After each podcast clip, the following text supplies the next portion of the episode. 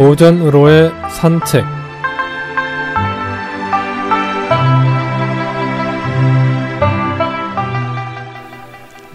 안녕하십니까, 김혜영입니다. 오늘은 토포악발이란 성어에 대해 알아보겠습니다.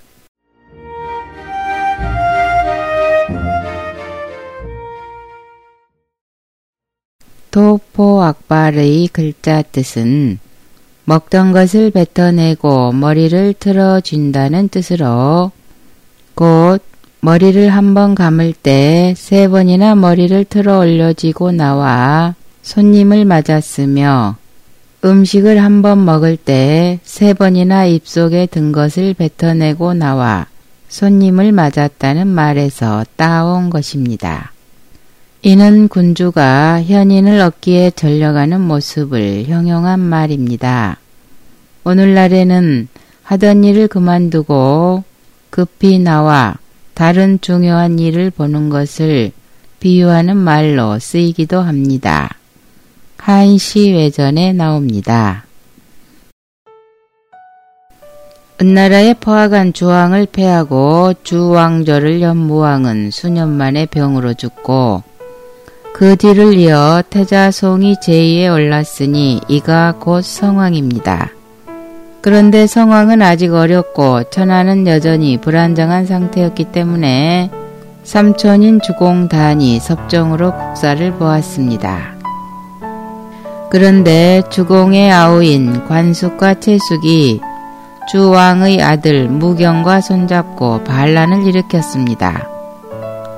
이들을 평정하고 나서 주공은 성왕의 친정을 선포하고, 자신은 성왕의 신하이며 스승으로서 관제를 정하고 예약을 일으켜 주왕조의 기반을 굳혔습니다. 성왕은 주공의 아들 백금을 노 지방의 제후로 봉해서 다스리게 했습니다. 토포악발이라는 말은 주공이 노 땅에 봉해져 떠나는 아들 백금을 훈계하는 말에서 나온 것입니다.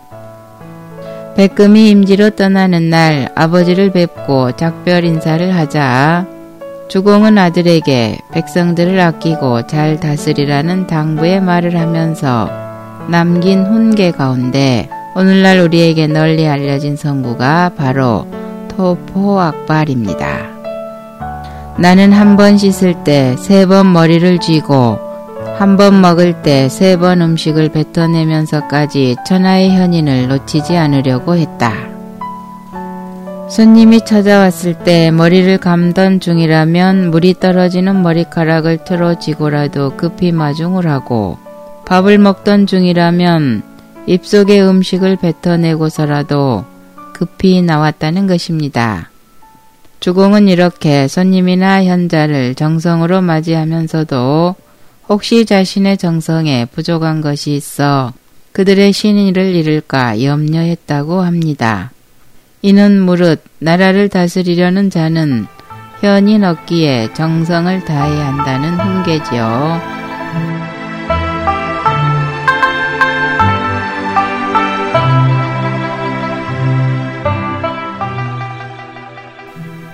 오늘은 토포악발이란 성어에 대해 알아보았습니다. 안녕히 계십시오.